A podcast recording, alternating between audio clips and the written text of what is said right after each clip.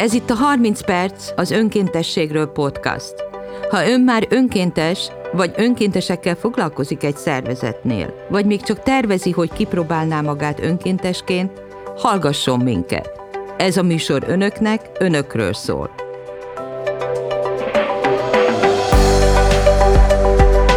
Az egyes műsorokban az önkéntes szemlében megjelenő tanulmányok alapján olyan gyakorlati, elméleti szakemberekkel, önkéntesekkel fogok beszélgetni, akik mindennapi munkájuk, önkéntességük révén alakítják, formálják a hazai önkéntes szektort.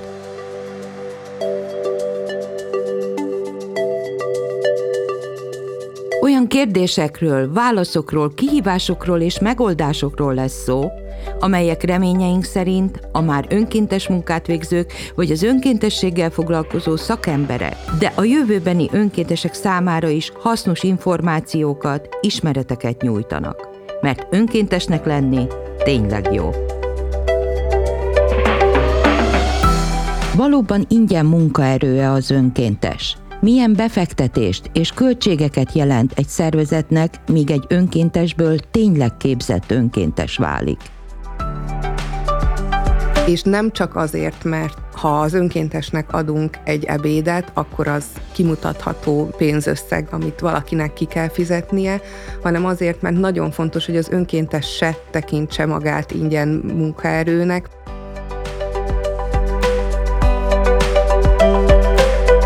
Bartalanna Mária vagyok, az Önkéntes Szemle főszerkesztője. Az Önkéntes Szemle a Magyar Önkéntesség első online megjelenő folyóirata, amelynek kiadója az alapítvány a Magyar Önkéntesség fejlesztéséért.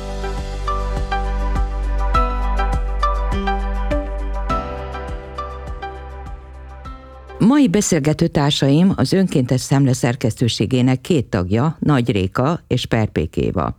Nagy Réka szociológus végzettségű, a Fesztivál Önkéntes Központ vezetője. Perpékéva közgazdász szociológus, a Társadalomtudományi Kutatóközpont tudományos kutatója. Réka, te hogyan kezdtél el professzionálisan foglalkozni az önkéntességgel? Rendkívül amatőr módon, lehet így mondani. Én a Fesztivál Önkéntes Központ projektet lényegében úgy kezdtem, hogy én rendezvényekkel foglalkoztam, rendezvényeken, fesztiválokon dolgoztam, és még nagyon kerestem a helyem az elején, és szembe jött ez a lehetőség, hogy hát van egy ilyen szándék, hogy önkéntes programot indítson az Akkor Sziget Kft., és és kezdjünk el ezzel együtt gondolkodni, kezdjünk el ezzel egy kicsit játszani. De te korábban nem végeztél önkéntes munkát, nem volt jellemző, hogy ez a szektor úgy megérintett volna.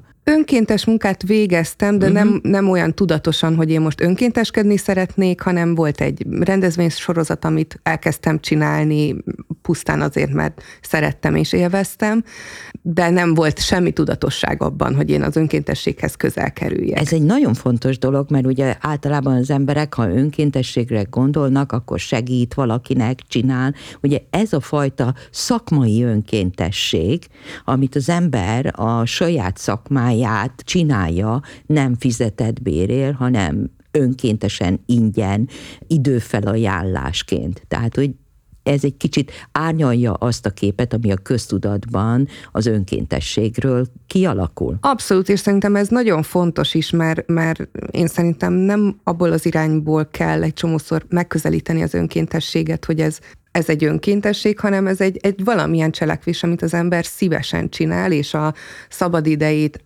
áldozva, de még igazából ez a megfogalmazás sem tetszik, mert nem, nem áldozza, hanem egyszerűen csak csinálja, amit szeret. Vagy időadományként. Időadományként. Igen, ezt sokkal jobban szeretjük ezt a kifejezést, sokkal inkább kifejezi azt a dolgot, ami benne van az önkéntességnek, és hogy ezt most önkéntességnek nevezzük, de azért nevezzük annak nevezzük, inkább. Vagy segítésnek, az idézőjelbe teljesen lényegtelen.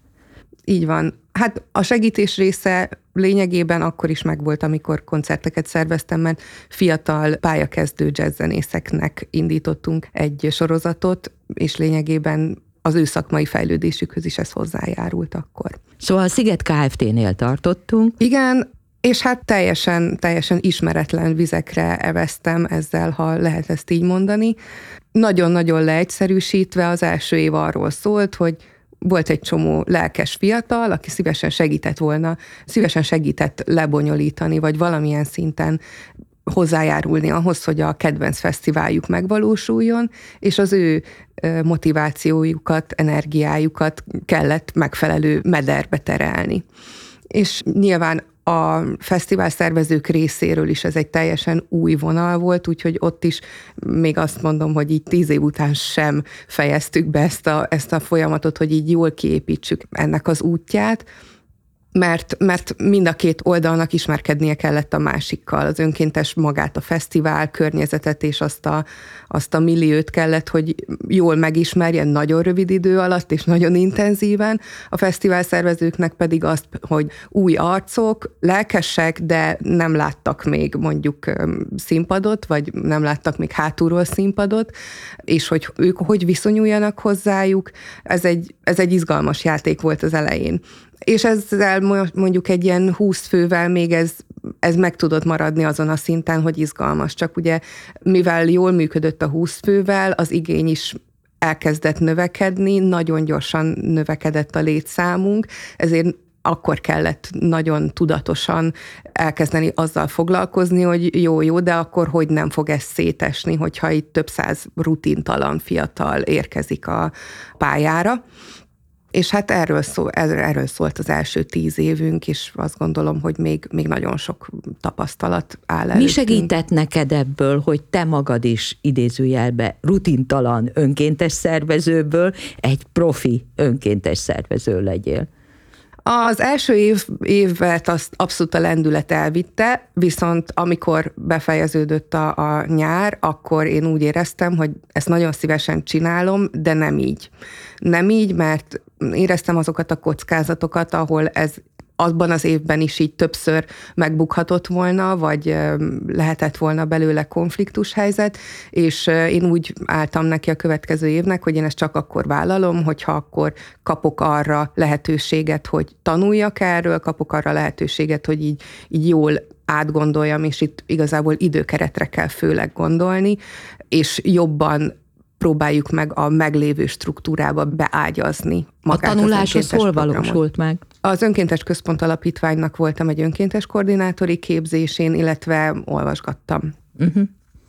Éva, te ugye kutatóként kezdtél el, ha jól tudom, a PhD, tehát a doktori dolgozatot kapcsán önkéntességgel foglalkozni, vagy volt már korábban kapcsolatod ezzel?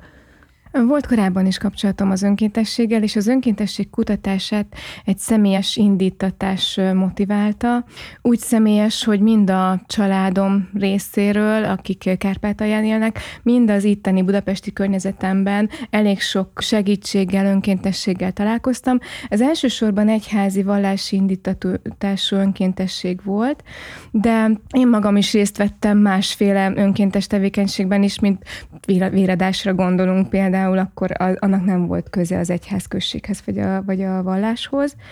És így ez a, az érdeklődés és tulajdonképpen szenvedély adta a motivációt arra, hogy tudományosan is elkezdjek foglalkozni ezzel a, a kérdéssel. A PhD dolgozatot témája a polgárőrök voltak. Hogyan került képbe ugye egy ilyen önkéntesség előzmény kapcsán vagy után az polgárőrök? Hadd menjek vissza egy kicsit az időben, körülbelül 2003-2004-re, amikor a szakdolgozatom témáját kellett megválasztani, uh-huh. és itt én a szakdolgozatom témájaként a, az Öcsém Kárpátai Gimnáziumát választottam kutatási uh-huh. teremnek, pontosabban az ő osztályukat, akik nagyon sokféle segítségben vettek részt, segítették a helyi közösséget, favágástól kezdve mindenféle más, hát ők szolgálatoknak hívták, szolgálatokkal, és én ott egy ilyen hálózati megközelítésben uh-huh. vizsgáltam az önkéntességet, és annak a reputációs hatásaira, idézőjeles hatásaira próbáltam uh-huh. rámutatni, kutatni hálózatelemzési eszközökkel. Tehát ez még 2003-2004-ben volt, és én tudtam, hogy ezzel a témával szeretnék tovább menni, de ennél egy magasabb, professzionálisabb szinten a PhD dolgozat keretében. Tudtam, hogy az önkéntesség, mint téma az, az adott, és ehhez a polgárőrség szolgáltatta azt a keretet, hogy a gyakorlaton keresztül is, esettanulmányokon keresztül is tudjak foglalkozni De hogyan jutottál a polgárőrségig?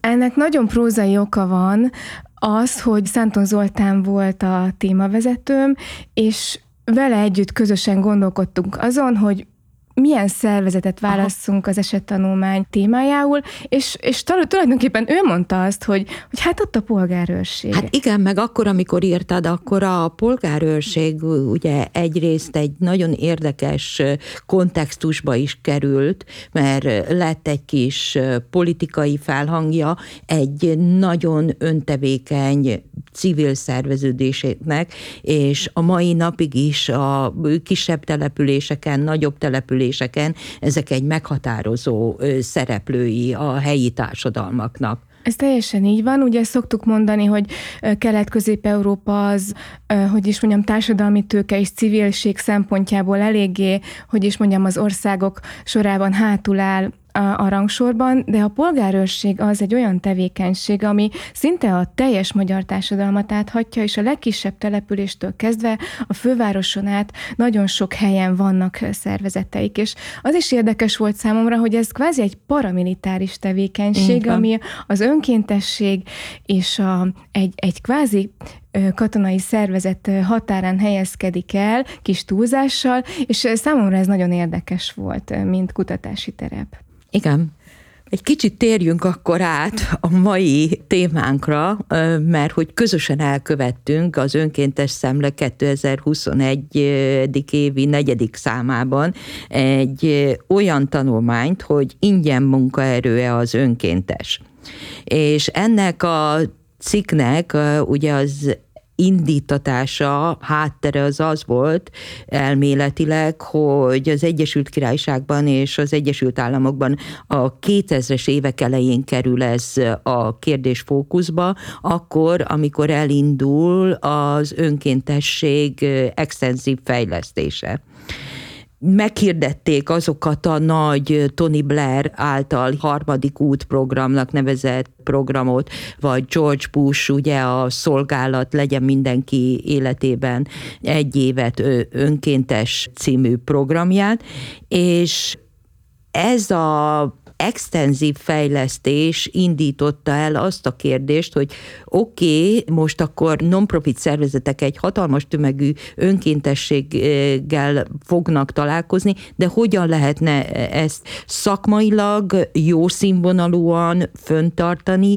milyen kihívások elé állítják anyagilag, módszertanilag a szervezeteket, és elkezdődött egy nagyon széles irodalmi feldolgozása annak, hogy hát ennek az önkéntesség foglalkoztatásnak, megtartásnak van, sőt a toborzásnak is vannak költségei.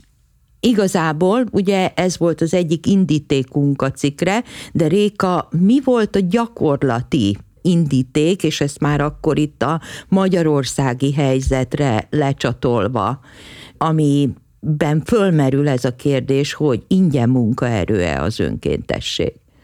Mi nagyon-nagyon sokszor találkozunk ezzel a kérdéssel a kezdetektől, és szívesen mondanám azt, hogy ez, ez javul, de a gyakorlatban sajnos nem, és nagyon sok helyről érkezik ez a felvetés, és mi az elejétől fogva ezt hangsúlyozzuk is, hogy mi nem ingyen munkaként tekintünk az önkéntességre. És nem csak azért, mert ha az önkéntesnek adunk egy ebédet, akkor az, akkor az kimutatható pénzösszeg, ami, amit valakinek ki kell fizetnie, hanem azért, mert nagyon fontos, hogy az önkéntes se tekintse magát ingyen munkaerőnek, meg ne egy ingyenes dolognak tekintse azt, amit csinál. Mert hogy annak is van értéke, amit ő betesz ebbe a nagy kalapba, és nyilván ez oda-vissza kell, hogy tudjon Hát meg működni. a szervezet részéről gyakorlatilag, ha egy különösen, ha egy szolgáltatási területen működik az önkéntesség, igen, hosszú idő, vagy rövid idő, de befektetést igényel, hogy abból az önkéntesből, aki jelentkezik, tényleg valóban szolgáltatást nyújtó önkéntes válhasson.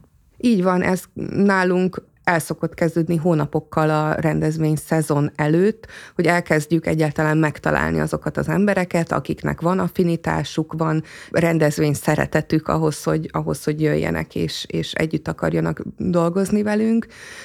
Nyilván náluk is nekünk meg kell vizsgálni, hogy ez a motiváció, ez ki fog-e tartani nyár végéig. Ez is rengeteg plusz energia, hogy, hogy el is veszítünk közben embereket, és ezzel is kalkulálni kell a, az elején. Csak hogy számokról beszél, beszéljek, átlagosan ilyen 5-6 ezer jelentkező szokott lenni egy évben a Fesztivál Önkéntes Központban, és ténylegesen körülbelül 2000 önkéntes pozíciót tudunk betölteni a 3-4 hónap alatt.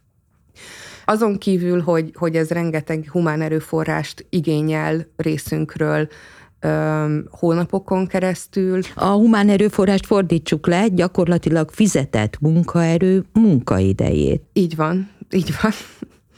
És, és nyilván ezt nem lehet hónapokon keresztül önkéntesen ilyen intenzitással csinálni. Ráadásul kint kell lenni a terepen, folyamatosan mozogni ide-oda, kevés alvással, ez, ez nagyon megterhelő, úgyhogy úgyhogy azzal is kell minden évben kalkulálnunk, hogy a következő évben a stábnak egy részét is elveszítjük, mert hogy egyszerűen ez egy, ez egy nagyon intenzív dolog, ez nem is elvárható szerintem hosszú távon, ha valaki nem külön szerelmese ennek a Hát meg dolognak. a kifáradás azért az minden munkában benne van, ugye itt Igen. még nem kiégésről, hanem itt sokkal inkább fizikai kifáradásokról, meg Igen, de azért nyár, nyár végére szerintem a kiégésről is beszélhetünk, mert, uh-huh. mert egyszerűen annyi emberrel kell folyamatos kapcsolatban lenni, hogy nem tudom, a saját bőrömön is megtapasztaltam azt, hogy augusztusban már, ha valaki megkérdezi, hogy odaadok egy bögre tejet, akkor elgondolkodom a válaszon. És ezen a sok hónapon keresztül tartó intenzív munkán kívül meg kell teremteni azt a környezetet, amiben megtalálják a, a saját számításaikat is az önkéntesek. Gondolok itt arra, hogy legyen egy sátor, ahol, ahova meg tudnak érkezni, legyen nekik sátorhelyük, kapjanak kaját, kapják meg azokat a juttatásokat, amiket vállalunk irányukba, és tartsuk fenn a motivációt a rendezvény végéig, és legyen annyira érdekes az önkéntes élmény, hogy ne a koncertre menjen, hanem a dolgát végezze. Ez, ez szerintem nagyon izgalmas Tehát is. gyakorlatilag ti elkezdtetek, amikor ugye elkezdtetek nőni, egy kalkulációt is végezni arra nézve, hogy mennyibe kerül egy önkéntes?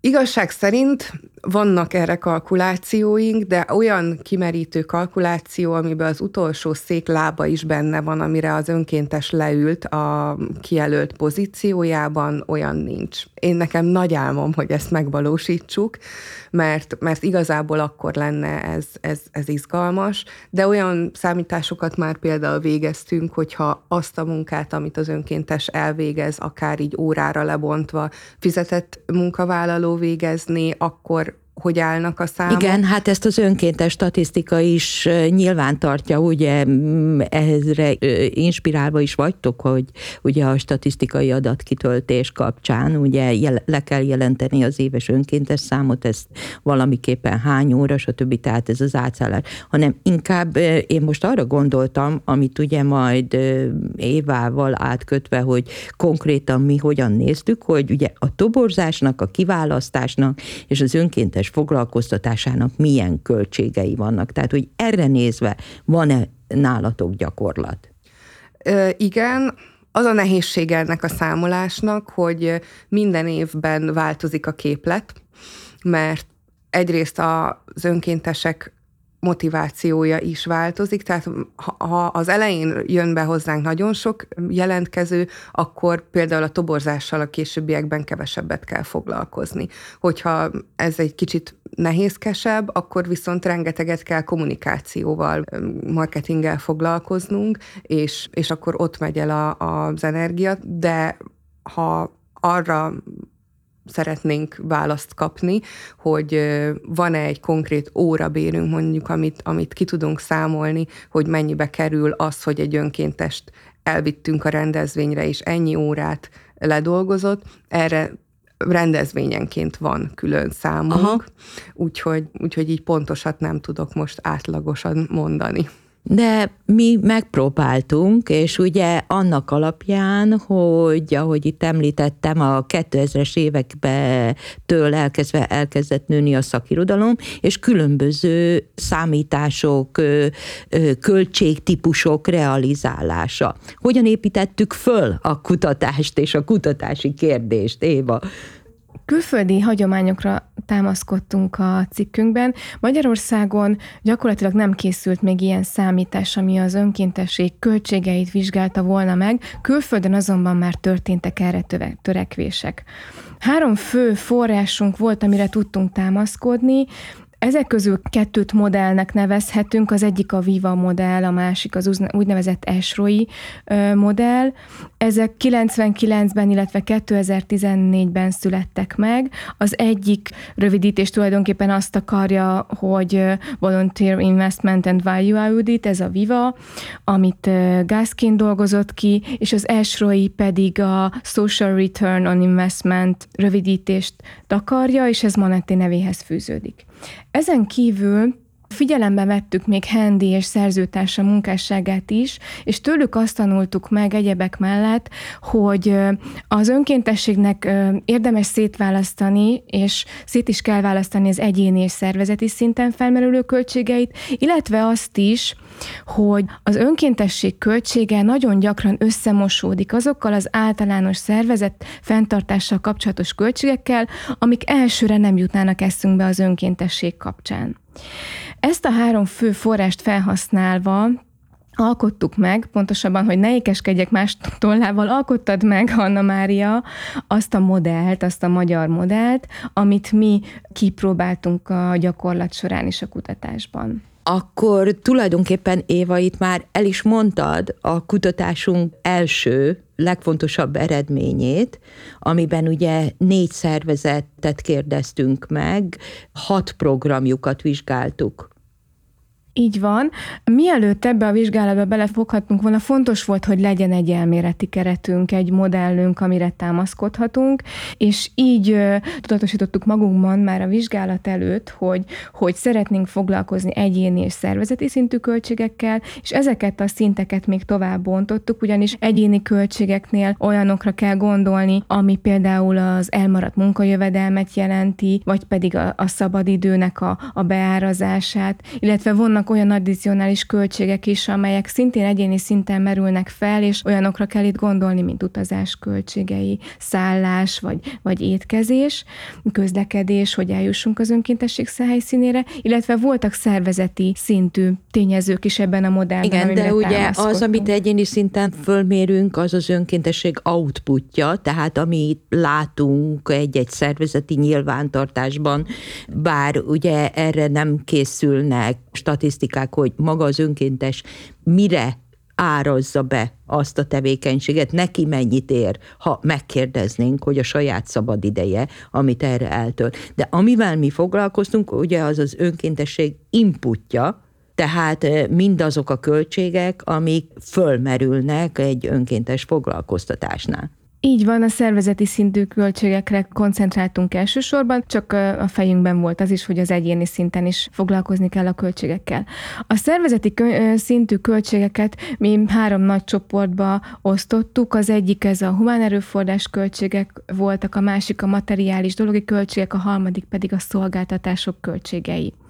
És kiválasztottunk négy szervezetet, akik elsősorban ö, oktatási, egészségügyi, szociális szolgáltatásokat végeztek, és arra is törekedtünk a négy szervezet kiválasztásakor, hogy legyen bennük nagy és kisméretű szervezet egyaránt, illetve fiatal és régóta működő szervezet hát is. Szeretünk volna több szervezetet is, csak egyrészt ugye az önkéntes szemle saját erejéből valósult meg ez a rövid pilot study kutatás, másrészt ugye nem nagyon voltak nyitottak az a pár felkeresett nagyobb szervezet szervezet, akinél szerettük volna ezt modellálni több fontos jellemzőre is rámutattál. Az egyik az, hogy ez egy kísérleti jellegű pilot kutatás. Tehát itt illusztrálni tudunk költségeket és szervezet típusokat, ahhoz, hogy ezt szisztematikusan megvizsgáljuk, egy sokkal nagyobb merítésre lenne szükség. A másik jellemző az is valóban az, hogy négynél több szervezetet vontunk be a kutatásba, de végül az interjúk és a kitöltött költségtervezetek alapján, amire később rátérek, négy szervezet és négy szervezetet és és hat programot tartottunk arra alkalmasnak, hogy ebbe a vizsgálatba bevonjuk. Az eredményeink azt mutatták, hogy ugye a támogatók, pályázó szervezetek és a programok és a konkrét önkéntességet gel foglalkoztató szervezetek oldaláról is nagyon fontos ezeket a költségeket megmutatni. Réka, mi lenne az a három kiemelendő eredmény, ami amire úgy gondolod, hogy a gyakorlatban is hasznosítható? Egyrésztről az, hogy olyan szervezetekkel vannak együttműködésben sokszor az önkéntes programok, amik nem foglalkoznak egyáltalán az önkéntességgel magával, csak a, az outputjával foglalkoztak eddig, és ahhoz, hogy az önkéntesség súlyát tudjuk érzékeltetni, ahhoz nagyon fontos lenne ilyen adatokat felmutatni tudnunk. Hát ugye nagyon fontos ez a pályázatoknál. Tehát ugye a pályázati kiírók felé küldtünk egyfajta üzenetet, hogy ennél sokkal több és komplexebb egy önkéntes költsége, míg tényleg önkéntessé válik, és ezzel sokszor maguk a szervezetek sincsenek igazából tudatában, mert mint ahogy mondták, bevarják a működési költségekbe. Igen, és nagyon sokszor bizonyos pályázatoknál elvárás is, hogy legyen benne önkéntes munka, viszont a arra forrás nem biztosít a pályázat maga,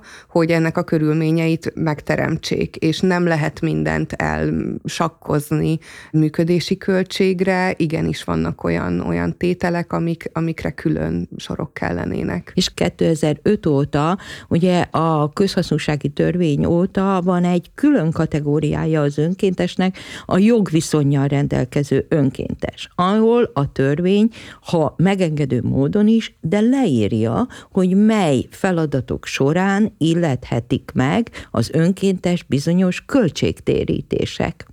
És ez ugye plusz költségeket jelenthet a szervezeteknél, mert hisz nem kerül semmibe, de effektíven ezek a költségek jelentkezhetnek, például munkaruha, vagy bérlet biztosítása, vagy egyéb ilyen, amire például a Nemzeti Együttműködési Alap pályázataiban sem láttunk igazán lehetőséget a költségtérítésre. Igen, és ez nagyon fontos kiemelni, hogy ezek a ha úgy nevezzük ajánlások, nem véletlenül ajánlások, tehát nagyon sok olyan feladat van, amit az önkéntesek elvégeznek, de sokkal könnyebb elvégezniük ezekkel a juttatásokkal, illetve sokkal könnyebb úgy önkéntes találni, hogyha tudunk adni olyan juttatásokat, és nem neki kell az idő adományán felül további adományokkal segíteni az elérendő célt. Nagyon szépen köszönöm, hogy rendelkezésre álltatok, és mindenkinek ajánljuk az Önkéntes Szemle 2021. évi negyedik számát. Ingyen munkaerője az önkéntes. Köszönjük szépen. Köszönjük szépen. Ez a műsor nem jöhetett volna létre a Pallas Athéné Domus Meriti alapítvány támogatása nélkül.